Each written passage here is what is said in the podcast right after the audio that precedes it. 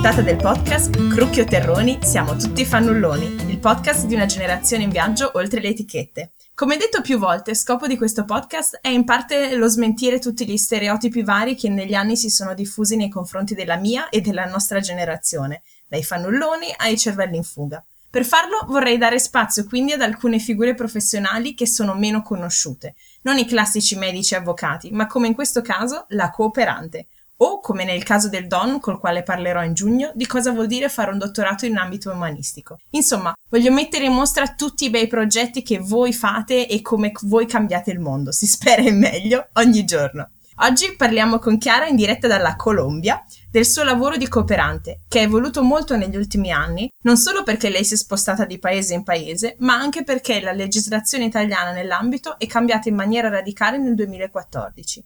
In questa puntata parleremo quindi di come Chiara è arrivata a ricoprire la sua posizione, di quali conseguenze pratiche hanno avuto queste nuove regole e riforme per lei e per gli appassionati di America Latina un piccolo treat alla fine. Visto che a breve ci saranno elezioni presidenziali in Colombia, Chiara ci darà qualche dritta su dove trovare informazioni di qualità sull'argomento.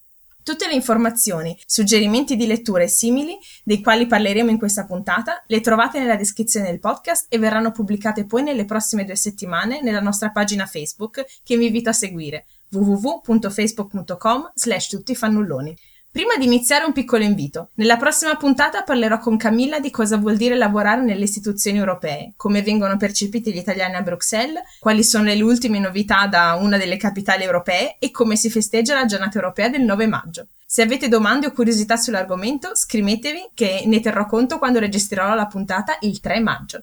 Ma passiamo ora alla presentazione di queste voci che vi accompagneranno nel corso della puntata. Dalla Germania con furore ci sono io, Carmen, che a 28 anni suonati vivo a Monaco di Baviera e mi occupo di educazione civica. Una cosa meravigliosa che esiste così ben organizzata purtroppo solo in Germania, Austria e Lussemburgo. Dopo essermi laureata a Scienze Internazionali e Diplomatica a Forlì, mi sono trasferita qui ormai sei anni fa e non ho idea se quando mi muoverò di qui, ma vabbè, vedremo cosa porterà la nostra vita. Un nuovo fun fact su di me è che, insomma, come è stato annunciato un po' qua, un po' là nelle diverse puntate, è che durante l'università eh, ero molto attiva dal punto di vista di organizzazioni studentesche, eccetera, eccetera. Sono stata attiva per tre anni nell'Udu Forlì, eh, Unione degli Universitari, e eh, nell'ultimo anno e mezzo sono stata anche in esecutivo, ne ho avuto l'onore di essere la coordinatrice e ho condiviso molte gioie e dolori con la persona con la quale stiamo per parlare. In ogni caso, eh, qui sono le sette, le cinque e mezza, scusate, del pomeriggio e sette ore in anticipo dall'altro lato dell'Atlantico ci parla invece Chiara. Ciao a Tesoro. tutti! ciao, ciao a tutti! Dici di più.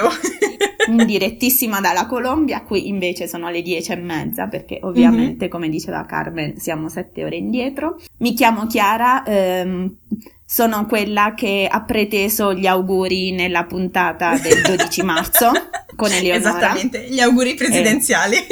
Sì, anzi, grazie Carmen e Pellegrini, vi ringrazio pubblicamente. Ovviamente mi chiamo Chiara, ho 30 anni, sono arrivata alla fatidica cifra dei 30 da poco.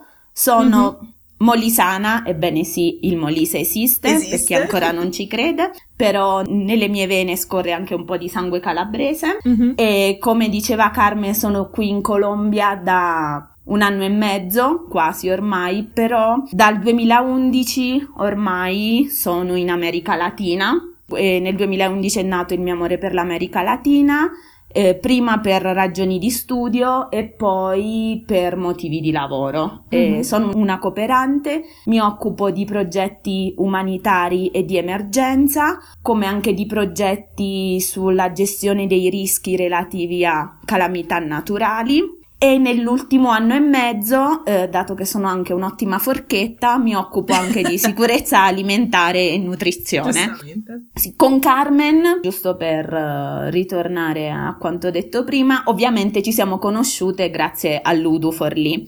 Nel lontano 2009, era, facevo un freddo cane, mi ricordo, ad Ok. una de- alla mia prima riunione dell'Udu Mhm. in Coinè, nella Ok. sala di Conè in Valverde. Eh, io sono entrata nell'Udu a differenza di molti un po' più tardi, mm. ovvero quasi alla fine della triennale, però diciamo che il mio percorso, seppur più breve, è stato molto intenso, ecco perché come vi diceva Carmen, dopo circa un anno neanche mm. sono entrata in esecutivo e se Carmen era la coordinatrice, io ero quella che gestiva le finanze. Esattamente, la persona veramente importante, diciamo. Quella che contava letteralmente. No, vabbè, scherzi a parte, sono stato un anno e mezzo molto Ci siamo intenso, divertiti molto. Sì. Ci siamo divertite dire. molto, ma senza di te non so se ce l'avrei fatta a sopravvivere. No. Oltre anche a tutto il, il, gruppo, insomma. Sì, sì, sì. Eravamo esatto. un bel gruppo. Dai. Poi abbiamo fatto un sacco di cose. Ecco, come pronunciavo poco fa, oggi parleremo di una delle mie parole preferite, ma non nel senso generico che le viene dato, la cooperazione. Io quando penso alla cooperazione, anche se non è nel senso insomma del, del, lavoro che fa Chiara, penso sempre al fatto che è un modo di gestire le cose che mi piace molto. L'idea che collaborando, lavorando con gli altri si raggiungono degli obiettivi più grandi di quello che ogni singola persona può raggiungere. Mi piace l'idea che se ci sono persone che sono disponibili a collaborare con gli altri e non ci sono insomma le, diciamo, le prime donne che ognuno coltiva il proprio orticello, si possono fare delle grandi cose. Ma non è di questo, mm, diciamo, concetto ideale di cui parliamo oggi. Oggi parliamo di cose molto concrete, ovvero di quella che qua in Germania si chiama Entwicklungspolitik, la politica della cooperazione e dello sviluppo, che è diventata una parola chiave nelle argomentazioni politiche degli ultimi anni, soprattutto da quando, insomma, sono arrivata dal 2015 eh, un gran numero di migranti sulle coste greche, italiane, spagnole e la rotta dei Balcani e la gente ha iniziato insomma un po' a chiedersi come si fa a evitare che questi vengano da noi perché abbiamo un sacco di problemi per que- da gestire tutta questa gente. E al di là delle posizioni politiche o meno, sicuramente una delle risposte più serie date a questo problema è la questione di lavorare in modo che eh, nei paesi di origine delle persone che sono costrette per un motivo o per l'altro a lasciare il proprio paese di origine per migliorare la situazione sul luogo. E quindi, insomma, questa bellissima cosa è la cooperazione che è un lavoro estremamente affascinante, non solo per chi ha, parla- ha studiato scienze politiche, diciamo così, non solo per i nerd della politica.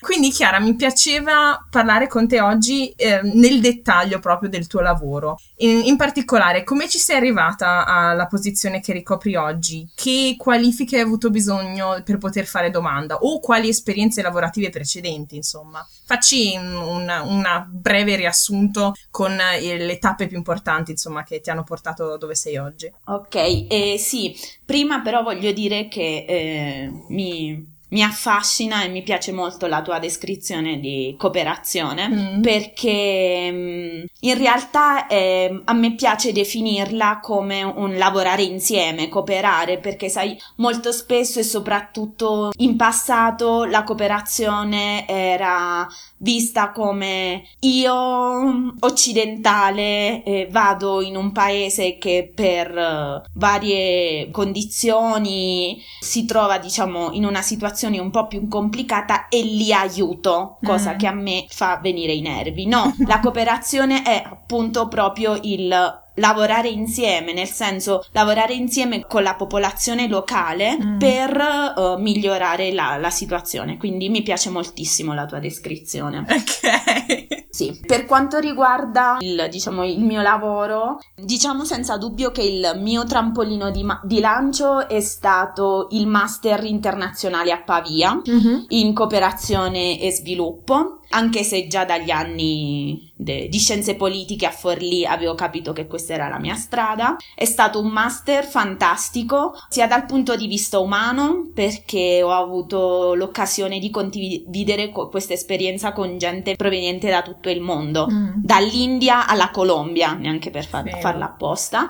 sì. E lì ho appreso le conoscenze tecniche sulla cooperazione, soprattutto nell'ultima fase quando ho studiato tutto il ciclo della progettazione e ho avuto la fortuna di avere come prof membri di grandi ONG italiane, mm. quindi con molta esperienza sul campo. Okay. Alla fine del master, dato che c'era il tirocinio obbligatorio, per fortuna, mm. che non sempre capita nel nostro no, mondo universitario, no. purtroppo, sono volata in Guatemala okay. per sei mesi dove mi sono occupata di un progetto di gestione dei rischi per calamità naturali in questa zona bellissima a confine con il Messico, mm-hmm. in una zona completamente isolata però a livello di paesaggi era meravigliosa. Okay. Dopo sei mesi in Centro America sono tornata in Italia e diciamo dopo alcuni mesi in Italia sono ripartita per il Perù mm-hmm. e lo voglio dire, voglio fare pubblicità okay. con Copi, okay. la, una delle grandi ONG italiane perché mm. come diremo poi le ONG italiane sono fighe, nonostante come sempre la cooperazione italiana viene considerata la cenerentola di turno, mm-hmm. ma gli, italiani, gli cooperanti italiani sono fighi e quindi in Perù a Lima mm-hmm. sempre un progetto su, sulle stesse tematiche però mentre in Guatemala era in un contesto rurale qui era, era in un contesto urbano perché era nel, nel pieno centro storico della capitale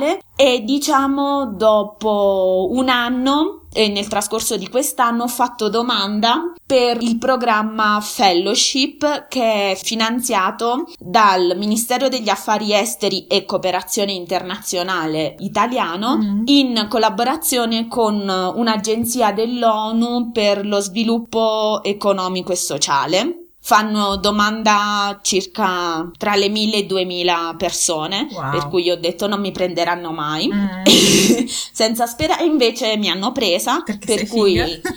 oh, grazie, perché tu mi vuoi bene, tu sei di parte. e quindi... No, no, no, è molto oggettivo. eh, mi fai arrossire così. Meno male che un podcast non si può vedere. sì.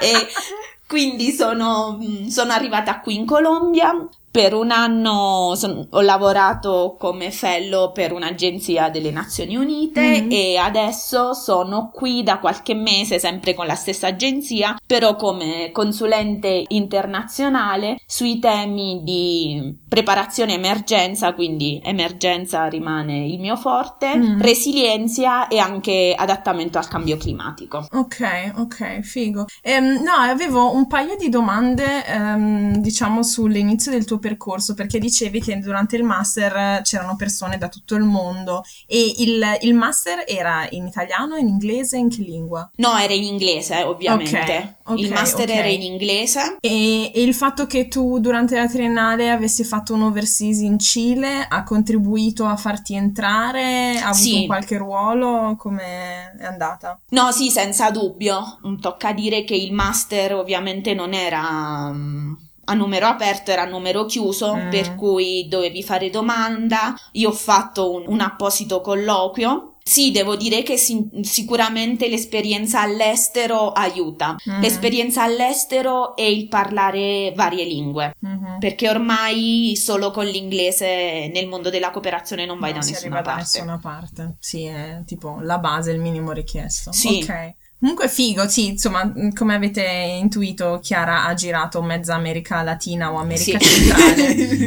eh, e tra l'altro mi piaceva tantissimo quando parlavi della um, zona del Guatemala al confine col Messico, perché mi è venuta in mente la quarta puntata del podcast dove parlavo nella rubrica iniziale con uh, Cecilia del Messico e di queste rovine Maya uh, al confine col Guatemala. Ho detto, uh, dall'altro lato del, del confine c'era ah, Chiara. Sì. sì, io ho visto, immagino, io ho visto le, le, le, stesse rovine però dal, dal, lato guatemalteco che sono meravigliose. Okay, che figata. Vabbè, comunque di viaggi e cose da visitare ne parleremo nella prima rubrica. Sì. Adesso direi di continuare a chiacchierare eh, un attimo su appunto l'ambito del tuo lavoro, la cooperazione. Raccontaci un po' come si è evoluto il mondo della cooperazione negli ultimi anni, mm, e qui parlo di cooperazione italiana, considerando che appunto nel 2014 è stata emanata una legge che ha cambiato in maniera molto importante la struttura, le organizzazioni della cooperazione, chi è responsabile per cosa, come viene finanziata e tutto quanto. Ce ne puoi parlare un po' nel dettaglio e se puoi dirlo, insomma, un po' cosa ne pensi dei risultati di questa riforma? Sì, all-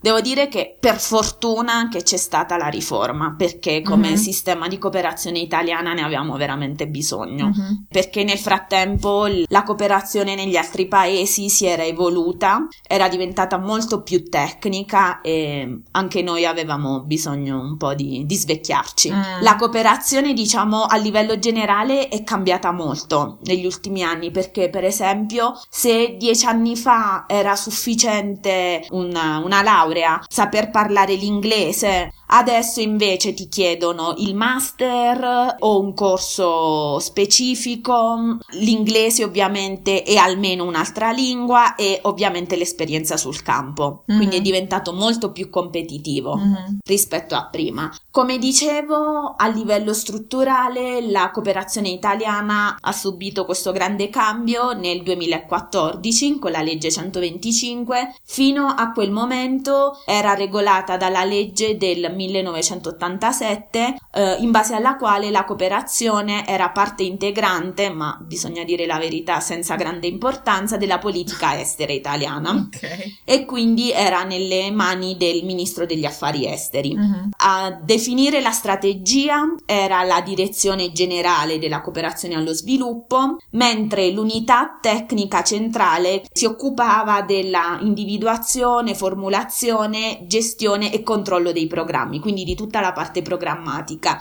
A livello territoriale, ovvero nei vari paesi, dentro le ambasciate c'erano le famose UTL, che erano le mm. unità tecniche locali che si, si, occupavano della parte programmatica e operativa a livello locale. Mm-hmm. Per quanto riguarda le risorse, i finanziamenti erano stabiliti annualmente dalla legge finanziaria e c'era una netta divisione tra i fondi per i crediti, ovvero i, i, i, crediti che l'Italia dava ai paesi in via di sviluppo, che ovviamente erano gestiti dal Ministero del Tesoro, e i fondi per la cooperazione che invece so, erano gestiti direttamente dal Ministero degli Affari Esteri. Ok.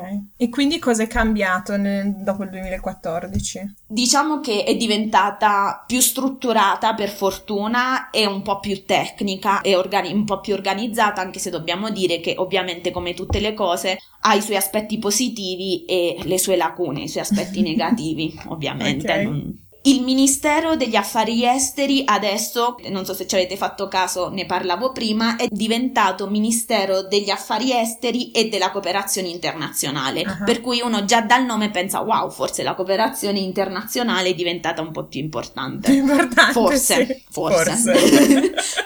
L'indirizzo spetta sempre al Ministro degli Affari Esteri, però ecco adiuviato all'appoggio di un vice ministro agli affari esteri e alla cooperazione, mm. che diciamo per noi tecnici del settore è un segnale positivo perché come almeno nei primi nei prim- primissimi anni della riforma, perché diciamo finalmente forse la cooperazione comincia ad avere un ruolo più importante all'interno della politica estera. Mm. Il ministro e il vice ministro sono coadiuvati dalla direzione generale della cooperazione allo sviluppo, che rimane come nella legge precedente, il cui braccio operativo della direzione sono le ambasciate, okay. che definisce gli indirizzi per la programmazione nei paesi prioritari e nelle aree prioritarie di intervento. Per esempio, paesi prioritari per l'Italia in questo momento ovviamente sono in Africa, Medio Oriente e in, diciamo che eh, l'America Latina è un poco per, per, la cooperazione italiana la sorella minore, quella che ha okay. meno importanza, perché per, ovviamente per ovvie ragioni. Vicinanza geografica. Sì, vi, no, più che vicinanza geografica, interessi, ma qui non, non apriamo il, il, capitolo del pippone degli interessi politici e economici, perché... Okay. e diciamo che in, in America Latina e in America Centrale i paesi prioritari sono in America Meridionale solo la Bolivia, uh-huh. mentre in America America centrale sono El Salvador e come potete immaginare Cuba adesso, infatti mm. hanno appena aperto una, una, sede a Cuba, a La Habana. Ah, figo. Sì. Okay. E la vera novità e dal punto di vista operativo e programmatico a livello territoriale perché è stata creata l'Agenzia per la cooperazione allo sviluppo, mm-hmm. che la cosa positiva gode di eh, autonomia amministrativa, organizzativa, regolamentare, contabile e di bilancio, con autonomia di spesa mh, mm, nelle decisioni di spesa fino a 2 milioni di euro. Ah, Ovviamente questa agenzia ha sede centrale a Roma, mm-hmm. Ha un proprio direttore veramente aveva fino a qualche tempo fa, qualche settimana okay. fa, perché purtroppo, e questa è una cosa un po' preoccupante, la direttrice si è dimessa. Ok. Ed era anche una donna in gamba, per cui uno dice finalmente Come qualche mai, novità. Se possiamo chiedere. Ma allora, sul sito c'è un, una lettera di dimissioni che se poi vuoi si può postare mm. sul, sulla pagina Facebook perché tanto sì. è pubblica. Mm-hmm. E tant'è vero che sul sito della cooperazione, questo per me è un segnale positivo, eh, c'è già il, il bando per ricoprire mm-hmm. la carica di direttore. Okay, Quindi okay. questo denota termini di trasparenza nel, nel mm, processo. Sicuramente. Ma diciamo che le voci di corridoio dicono che nonostante la riforma comunque la cooperazione dipende molto dagli, dagli ambienti burocratici e diplomatici della Farnesina, mm. per cui penso che lì ci siano state alcune frizioni. Okay. Vedremo chi, chi assumerà di nuovo la, la direzione direzione perché per me è, una, è un ruolo chiave. È un ruolo mm. chiave perché si definisce la programmazione e l'operazione della cooperazione a livello concreto nei vari paesi perché ovviamente l'agenzia ha sede centrale a Roma, però ha alle sedi nei vari paesi prioritari gestiti dalla cooperazione. Ok, okay. però non può decidere lei stessa quali sono i paesi prioritari, o sì, ho capito male? No, i, i, paesi prioritari vengono definiti dalla direzione generale, però lei ovviamente, mh, mm, il direttore dell'agenzia è parte attivo di questo processo. Ok, ok, ok, ho capito. Sì, Va sì. Bene. È una, ehm, co- una, cooperazione di intenti. Oh. Esattamente. Va bene. Abbiamo detto che cooperazione significa lavorare insieme, quindi... sì, esatto. Vabbè, andiamo avanti oltre andiamo. le mie stupide battutacce. E quindi di aspetti positivi, negativi della riforma, cioè tutti questi cambiamenti in concreto in come si sono tradotti, diciamo.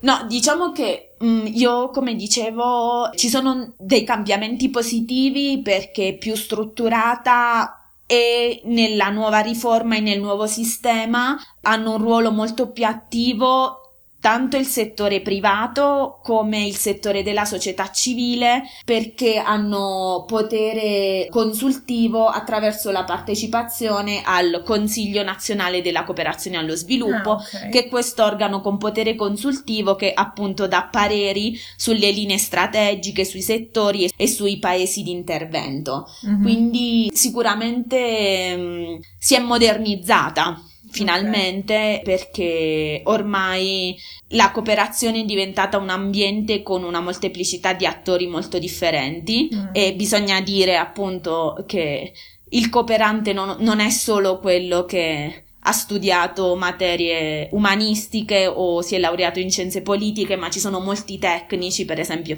dai medici agli ingegneri che lavorano mm. nel mondo della cooperazione. Quindi Aspetti positivi ce ne sono, ovviamente ci sono anche le, le note dolenti nella riforma.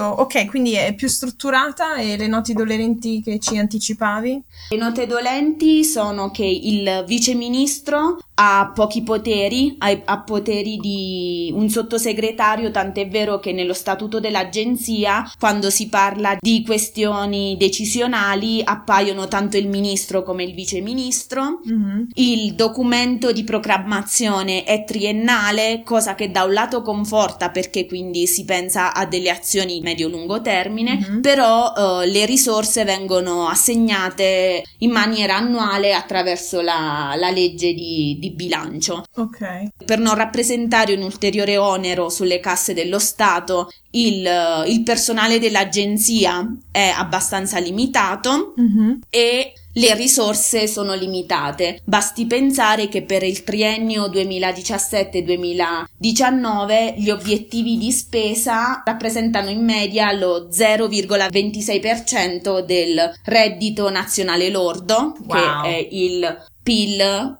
e i flussi di entrata e uscita di reddito tra i paesi, ovvero anche i nostri stipendi come italiani all'estero. Sì, certo. Mentre ovviamente la spesa militare prevista per il 2018 è aumentata del 4% rispetto mm. all'anno passato. Um, toglimi una curiosità, visto che insomma siamo in una situazione politica um, di passaggio, per chiamarla così, uh, in momenti di stallo come questo dove non c'è ancora un governo, voi come lavorate? Cioè c'è comunque una persona di riferimento che prende un qualche tipo di decisione, adesso al di là del fatto che la precedente responsabile si è dimessa o come funziona? Adesso comunque la cooperazione continua per fortuna. Mm. Suppongo che adesso in, a Roma, finché non eleggono il nuovo direttore o la nuova direttrice dell'agenzia, ci sia comunque una persona di riferimento mm-hmm. perché comunque sul sito dell'agenzia continuano ad essere pubblicati per fortuna i bandi per accedere ai fondi fondi della cooperazione. Okay. E per esempio, ultimamente la cooperazione italiana ha stanziato dei fondi per la questione del Venezuela. Okay. Però in quel caso, per esempio, ovviamente, e questo un poco descrive concretamente lo, quello che dicevo sul viceministro, per esempio, la decisione del stanziamento di questi, di questi fondi, che sono dei fondi di emergenza, quindi sono dei fondi un po' speciali, è stata definita da Alfano, che finora continua ad essere il, il ministro ministro incaricato. Ok, interessante. E niente, altri aspetti dei quali volevi commentare prima che passiamo a un discorso più ampio? No, diciamo che penso, spero di aver dato un quadro un po' più completo della, dei cambiamenti e delle riforme. Quello che dicevo ovviamente è che la cooperazione è cambiata molto, ci sono figure molto differenti tra di loro, dai tecnici ai capi progetto che possono essere tanto laureati in medicina come in scienze politiche, mm. per cui come vediamo è un, è un, ambiente molto variegato, diciamo che la, il cooperante non è più quella figura del fricchettone vestito male di sinistra che parte per cambiare il mondo. Ecco. Ok, va bene. Good to know. E niente, quindi eh, oltre a questioni di come vestirsi, eh, in base all'esperienza che hai maturato finora, cosa consiglieresti a chi si affaccia al mondo della cooperazione? Ovviamente combinare conoscenze tecniche con esperienze sul campo. Mm. Quindi conoscenze tecniche o un master o adesso ci sono molti corsi tecnici sul, sul, sul settore. Consiglio molto i corsi sul, sul, ciclo di programmazione perché sono quelli che veramente servono. Mm-hmm. E ovviamente poi esperienza all'estero, per cui si può partire con un'esperienza di volontariato, con un tirocinio, con il servizio civile all'estero all'estero, per cui adesso le opportunità sono molte. Quello che io consiglio però è di partire per l'esperienza all'estero se si è convinti di voler fare questo lavoro mm. perché ecco non è non bisogna prenderlo sotto gamba non è vabbè parto mi faccio l'anno o i sei mesi all'estero facendo finta di fare il cooperante però poi torno e non ne sono più convinto mm. come tutti i settori ha i suoi sacrifici ha i suoi pro e i suoi contro per cui è una scelta di vita come tutte le altre, per cui certo. mh, mm, consiglio di esserne pienamente convinti. E poi ovviamente, come dicevamo prima, le lingue sono fondamentali. Mm, certo. Certo, no, mi ricordo quella volta che avevi fatto d'estate, cos'era, un mese o due in Spagna per avere una certificazione di spagnolo che ti serviva anche per fare, credo, l'overseas, non mi ricordo. Comunque sì, è uno sbattimento, sicuramente. Una curiosità, parlando proprio anzi di Colombia, perché eh, dicevi prima ah, la, l'America Latina per questioni politiche di priorità varie eh, non è una zona, diciamo, di elevata rilevanza nel mondo della cooperazione italiana, però mentre ti sentivo parlare pensavo, ho detto, cazzo, con, um, come dire, le collaborazioni tra uh, cartelli eh, droga uh, uh, in America Latina e l'andrangheta, sarebbe interessante uh, lavorarci su da, per contrastare questa cosa. Sarebbe in realtà molto rilevante dal punto di vista politico. Um, sto dicendo delle castronerie o effettivamente ci sono dei, diciamo, dei punti dolenti su cui si potrebbe, sarebbe importante lavorare da questo punto di vista? No, qui c'è un sacco di lavoro da fare, cioè mm. Quello che tu hai toccato è solo una, una nota dolente. Però bisogna dire che eh, l'Italia, mh, mm, e questa è la cosa che a me fa ridere, mm. eh, l'Italia comunque è impegnata molto eh, sulla trasparenza fiscale, okay. nonostante tutta l'evasione fiscale che abbiamo a casa, e mi fa sì. molto ridere questa cosa. E sì, c'è molto da fare, non solo a livello, come dicevi tu, del, del, rapporto e del potere tra le varie mafie, chiamiamole sì, così, sì, ma anche a livello di povertà, perché mm-hmm. purtroppo per la per la storia che il continente ha, eh, c'è di fondo una povertà strutturale e un tasso di disuguaglianza molto molto molto alto, mm. per cui è necessario proprio lavorare per, per colmare questo divario. Certo, certo. E parlando, eh, diciamo, restringendo il focus dal continente alla Colombia, come anticipavamo, tra un mese ci saranno le elezioni presidenziali che dopo il trattato di pace con le FARC sono diventate di particolare rilevanza. Negli ultimi giorni per prepararmi questa chiacchierata mi ha mandato un, una quantità infinita di materiale che poi ovviamente posteremo sulla pagina Facebook, tra cui anche un podcast molto interessante che parlava, diciamo, del co- che ruolo ha la gestione di risorse come il petrolio nella campagna elettorale e anche nel, eh, nella visione del futuro del paese che i candidati hanno. Eh, tu ovviamente nel tuo ruolo istituzionale non puoi commentare o esprimerti a riguardo, però per dare attenzione al tema, dove suggeriresti di informarsi alle nostre ascoltatrici e ascoltatori? Ok, diciamo che sì, come dicevi io non posso sbilanciarmi molto, però possiamo dire, e poi se leggerete tutti i vari link che Carmen posterà, scoprirete perché possiamo descrivere la, la campagna elettorale come la lotta tra il petrolio e l'avocado, mm-hmm. che qui chiamano aguacate, che rappresentano, diciamo, i poli dello spettro politico che si sta presentando in vista delle elezioni. Mm-hmm. Per quanto riguarda, diciamo, le fonti più attendibili e Faccio qui una piccola parentesi, voglio fare un ringraziamento pubblico, okay. voglio ringraziare il mio amico Joseph che non solo farà lo sforzo di ascoltare il post- oh, podcast e, e cercare di mettere in pratica le nostre lezioni di italiano, ma, ma, ringraziarlo perché mi ha aiutato molto nella scelta delle, delle fonti. Mm-hmm. Quindi consiglio la rubrica delle elezioni 2018 nelle Spectador, mm-hmm. che è delle, una delle testate giornalistiche principali qui in Colombia, mm-hmm. come la rivista La Semana. Mm-hmm poi diciamo un po' più di nicchia però molto interessanti la Sia Vasia uh-huh. che è questa testata giornalistica un po' più di nicchia che produce dei podcast molto interessanti Fatti molto tu... bene poi cioè, posso confermare anche per chi non ha i tuoi stessi livelli di spagnolo si capisce molto tranquillamente questo mi lascia molto contenta considerando che purtroppo le fonti sono tutte in spagnolo ma non sono Ovvio. riuscita a trovare altro quando parlavamo dell'attenzione italiana cui confronto si riflette riflette anche nella mancanza di fonti in lingua. Vabbè, ok, e poi... poi Contagio Radio e Colombia Informa. Ok. Quindi queste sono le fonti principali per okay. aggiornarsi. Figo. Grazie mille tesoro. È stata una chiacchierata interessantissima e mm, direi che possiamo passare alla prossima rubrica.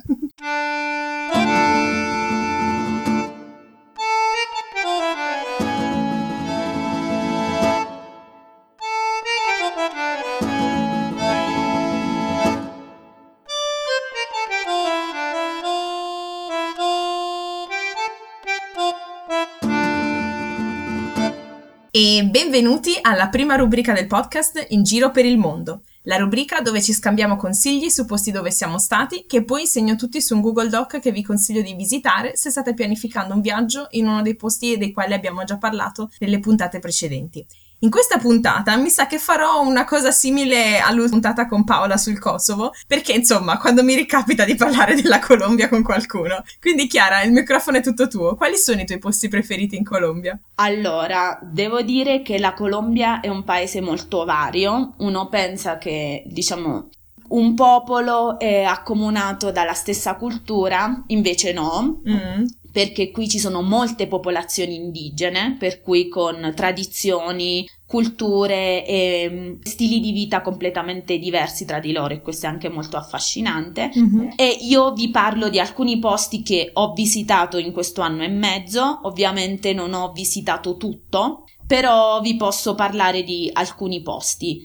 Partiamo da Bogotà, la capitale mm-hmm. dove io vivo. Vi consiglio di visitare il centro storico, mm-hmm. che è mhm. patrimonio dell'UNESCO, con i suoi musei, Museo dell'Oro, che racconta, diciamo, la fase precoloniale e coloniale, il Museo Nazionale che racconta attraverso l'arte un po' la storia un po' travagliata della Colombia mm. e il Museo Botero, perché Ovviamente. qui insieme a Gabriel Garcia Marquez Botero è un'istituzione. Esattamente. Ovviamente Dopo la visita in centro, considerando che a livello di distanza non, non è molto lontano, mm-hmm. vi consiglio di salire sul Monserrate, mm-hmm. che diciamo chiamiamola collina, okay. anche se perché già qui siamo a 2600 metri di wow. base, però salendo sul Monserrate arriviamo a 3000. Ok. E però si può fare, si può fare anche a piedi eh, e io l'ho fatto e sono, ah, sono viva anche,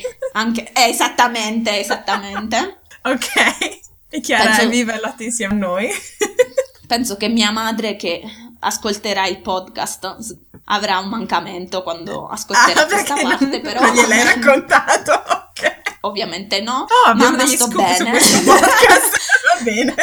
E, e perché vale la pena andare su questa collina come la chiami tu? perché si ha una vista mozzafiato mm. di, di, Bogotà, si vede tutta Bogotà, si vedono le montagne, è meraviglioso. Okay. Cioè la, la camminata è, vale la pena, merita, okay. merita. Figo. Però ovviamente poi uno se arrivato su in cima può riposarsi e degustare l'ahiaco che mm-hmm. io consiglio che è questa zuppa locale fatta con verdure, pollo, c'è una pannocchia e poi ti portano il famoso avocado mm-hmm. e una porzione di riso che qui funziona come il nostro pane, okay. diciamo di accompagnamento, capperi e una panna acida, per cui uh-huh. tu mescoli tutto e mangi ed okay. è Figo. Ed è figo. fantastico. Da Bogotà ci spostiamo al nord, mm-hmm. alla zona, alla costa, mm-hmm. e andiamo a Cartagena, che è meravigliosa ed è per quelli che hanno letto Cent'anni di solitudine, è esattamente la Macondo che si descrive nel libro. Ci sono questi vicoli stretti con queste case tutte colorate dove ti perdi e ovviamente tocca fare una visita al castello di San Felipe che era la roccaforte degli spagnoli perché Cartagena, stando sul mare, era vittima di attacchi da parte dei pirati. Mm. E ovviamente se, se andate a Cartagena, la sera vi consiglio di andarvi a bere una birra al bar Caffè del Mar, che è praticamente sull'oceano, per cui tu in maniera molto romantica ti bevi la birra e hai la brezza okay. che viene dell'oceano. E dovete fare un salto all'isola di Baru, uh-huh. a cui si può accedere sia via mare che via terra. E praticamente diciamo che questa è la costa caraibica della Colombia, per cui vi consiglio di farvi questa giornata di mare in questa spiaggia bellissima e se ne avete il coraggio, io l'ho fatto, e farvi un bagno nel, nel gelido Oceano Pacifico. Ok, ok, figo, figo. Poi passiamo al centro del paese e ci spostiamo a Medellin. Mm. Medellin ultimamente è diventata molto famosa come la Colombia per tutte le varie serie di, di, pa- su Pablo Escobar mm. e molto altro. Consiglio il centro e il Museo Botero perché Botero è della zona e poi vi consiglio il tour nella Comuna 13, ovvero Comuna mm-hmm. 13. La Comuna 13 è praticamente un quartiere popolare di Medellin che purtroppo nel 2002 è stato vittima dell'Operation Orion. Praticamente in, in quegli anni Medellin, come altre zone della Colombia, era purtroppo caratterizzata da una forte presenza criminale, dal narcotraffico, dal famoso appunto Pablo Escobar, mm. da gruppi eh, paramilitari, dalla guerriglia, per cui diciamo era una, un ambiente un po' movimentato mm. e il governo, dato alla situazione, ha deciso praticamente di portare avanti questa operazione Condo, eh, Orion, discul- eh, chiedo scusa. Discolpe. ecco, ecco. Il mio spagnolo, ecco. Che, che emerge. che emerge, sì, non sono più abituata a parlare italiano, no, ecco. capisco. Bene, l'Operazione Condor è in Cile, è di sempre in America Latina, restiamo, mm. Operazione Orion. E praticamente il, l'esercito e la, e la, polizia hanno deciso di, con, dagli aerei di sparare a raffica sulla, po, sulla, popolazione di questa comuna trese, a docoglio coglio, come si dice dalle mie parti. E quindi mm, non, non importando se, se morivano narcotrafficanti, civili, civili, ovviamente so, è morta, mm, molte civili. vittime sono della, ovviamente civili mm. e la cosa fantastica è che dopo questa parentesi molto tragica la, la zona, il quartiere si è, si è sollevato e praticamente sono nati vari collettivi di giovani mm. e adesso la zona è molto colorata e piena di murales che ti raccontano tutta la storia ed è fantastico perché appunto è diventata una zona turistica, se non mi ricordo male addirittura Clinton okay. è andato a fare il tour in questa zona quando okay. venne quando venne Continua in Colombia. La, serie di posti di cui trattiamo nel podcast dove c'è stato Clinton. ah, giusto, per tornare, giusto. Per... Sì. Però non gli hanno, non gli hanno fatto una statua, una statua qui. No, ok, no. peccato. Poi, quindi, dopo Medellin, se siete in Colombia, che la Colombia è famosa per l'ottimo caffè, dovete andare nella zona dell'Eje Caffettero, quindi nella zona dove si produce il caffè, che è formata da questi paesini piccolini, però molto caratteristici, molto colorati, come mm. Finlandia e Salento. Anche Salento. qui c'è Salento, sì. Ok, però immagino non ci siano i sound system. Eh, no, mi dispiace. va bene. Ed è bello perché mm, consiglio fare il tour nella finca, che diciamo sono queste grandi case di campagna dove ci sono le piccole industrie e le piccole aziende che producono caffè e tu fai il tour in cui capisci quanto lavoro c'è dietro una tazza di caffè, dal raccogliere i chicchi di caffè a farli seccare, a macinarli, quindi, quindi mm. è uno veramente interessante. Ovviamente se, se siete in questa zona dovete assaggiare la trucia, okay. che è il pesce, uno dei pesci di fiume e il patacon con, so che fa ridere, sì, il okay. patacon con i funghi nella piazzetta centrale di, di Salento. Mm-hmm. Praticamente il patacon è questa frittella gigante di platano, molto salutare, molto, molto calorica, però Platano molto, molto che è la banana, giusto? La banana lunga verde, okay, so okay, che detta okay. così può... Va bene, dopo la patacca, va bene. Ok. ok, figo, figo, sembra strabuono. E um, toglimi una curiosità perché ho un amico colombiano qua a Monaco che mi raccontava che in realtà in Colombia non si beve, e cioè è più difficile trovare il caffè super buono perché il grosso quel, del caffè, diciamo, di buona qualità viene esportato. È vero o, o, ci sono delle zone, diciamo, un po' più particolari come appunto quella di cui parlavi dove si trova comunque del buon caffè? No, si trova del buon caffè. Il tuo amico ha ragione perché mm. io non so perché, ma i colombiani hanno questa abitudine che le cose migliori che hanno le devono esportare perché hanno, diciamo, questo mito dell'estero, mm. non si sa per quale ragione, però sì, sì è vero, il tuo amico ha ragione, però nonostante ciò io bevo tranquillamente caffè colombiano, mentre quando ero o in Guatemala o in Perù do- mm, dovevo trovare, cercare il caffè Illy o Lavazza. Qui Oddio, bevo caffè oh, colombiano ed è ottimo. Ok, figo, grazie. Direi che possiamo passare alla prossima rubrica.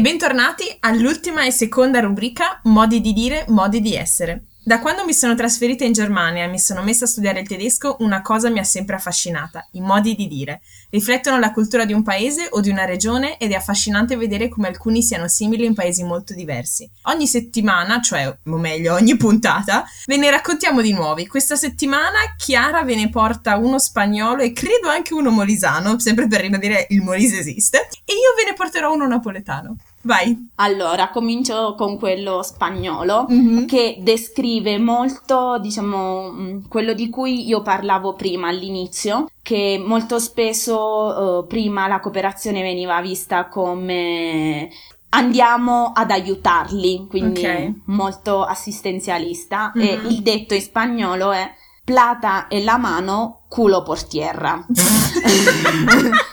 Okay. Sì, è un po' esplicito, è un po' diretto, lo so. Va bene. Che significa plata è letteralmente l'argento, però dato che diciamo questa è sempre stata una zona famosa per i cercatori d'oro, mm. diciamo plata con il tempo è diventato sinonimo di soldi, di denaro. Okay. Quindi i soldi nella mano, ma il lato B per terra. Ecco. Ok. Nel senso che e, diciamo questa racchiude molto il proprio la descrizione del, dell'assistenzialismo puro e duro che purtroppo ha caratterizzato nelle, negli anni passati stati l'America Latina, non solo come politica pubblica del governo, ma anche da parte di, di alcune cooperazioni. Bisogna mm. fare il mea culpa. Mm. Ok, io di- direi di mh, mm, prima di diciamo possiamo finire con il tuo molisano, okay. ma quello napoletano che, che, ho portato ci sta tantissimo dopo questo. Tra l'altro, grazie a mia cugina Alessandra e, a tutta la famiglia da Meta per i suggerimenti. E niente, no, è perfetto secondo me questo detto per questa puntata perché rappresenta proprio diciamo il contrario di quello che fanno i cooperanti che lavorano tantissimo e si impegnano anche, diciamo, al posto di chi dice tanto e fa poco. Ed è chi fraveca e sfraveca non perde mai tempo. Quindi chi fa e disfa non perde mai tempo, letteralmente.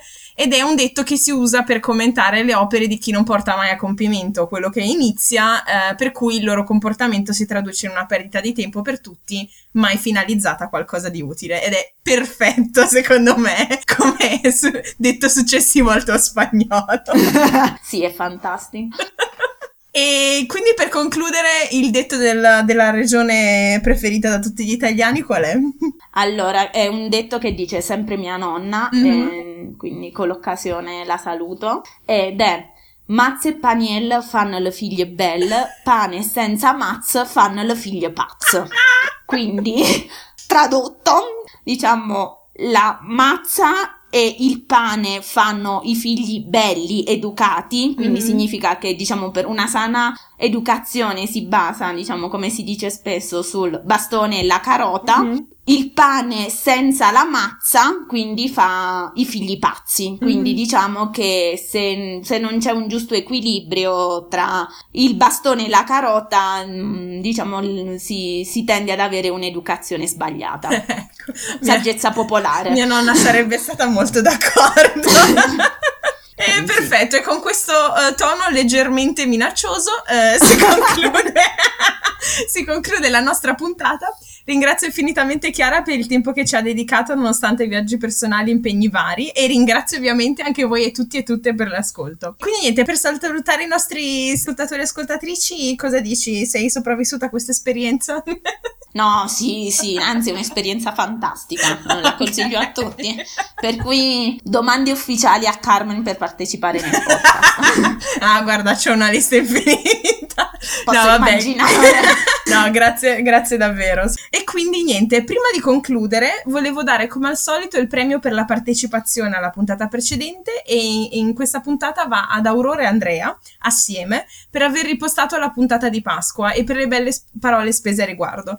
Il vostro apprezzamento è stato tale che tra le varie conseguenze ho avuto anche la mia prima ascoltatrice o ascoltatore dalla Nuova Caledonia. Cioè, che figata, che vi figata, rendete conto? Figo, cioè, sì. amico o amica di Aurora e Andrea dalla Nuova Caledonia che ci stai ascoltando. Apprezzo tantissimo che tu mi stia ascoltando dall'altra parte del mondo. E ovviamente ascoltatori e ascoltatrici che non vivete su un'isola sperduta nel Pacifico, apprezzo un sacco anche voi, anche se siete ovviamente meno rari. Eh, se state ascoltando questo podcast quando esce il lunedì mattina, spero siate arrivati nel frattempo al lavoro, se no tenete duro che il pendolarismo prima o poi finisce. Per domande o commenti visitate la nostra pagina www.facebook.com slash tuttifannulloni o scriveteci a tuttifannulloni chiocciolagmail.com. E ricordate, vale sempre la regola del rispetto e della critica costruttiva. Siate il vostro lato migliore e solo così che le cose cambieranno davvero. Se volete consigliare il podcast ad amici o familiari, ci trovate su SoundCloud e sulla maggior parte delle app dove si ascoltano podcast, come Apple Podcast, Pocket Cast, Podcast Republic e Stitcher. Altrimenti ci fate un grande piacere a mettere stelle e commenti su iTunes e dovunque si possa perché più stellette e cuori prendiamo, più riusciamo ad attirare l'attenzione di nuovi ascoltatori. Questo podcast è prodotto e curato da me, Carmen Romano, e nella prossima puntata parleremo con Camilla di italiani nelle istituzioni europee. Se avete domande o suggerimenti sul tema, scrivetemi. Tutte le musiche sono di Kevin MacLeod del sito Incomplete. Buona settimana a tutti e ci sentiamo tra due lunedì. Alla prossima!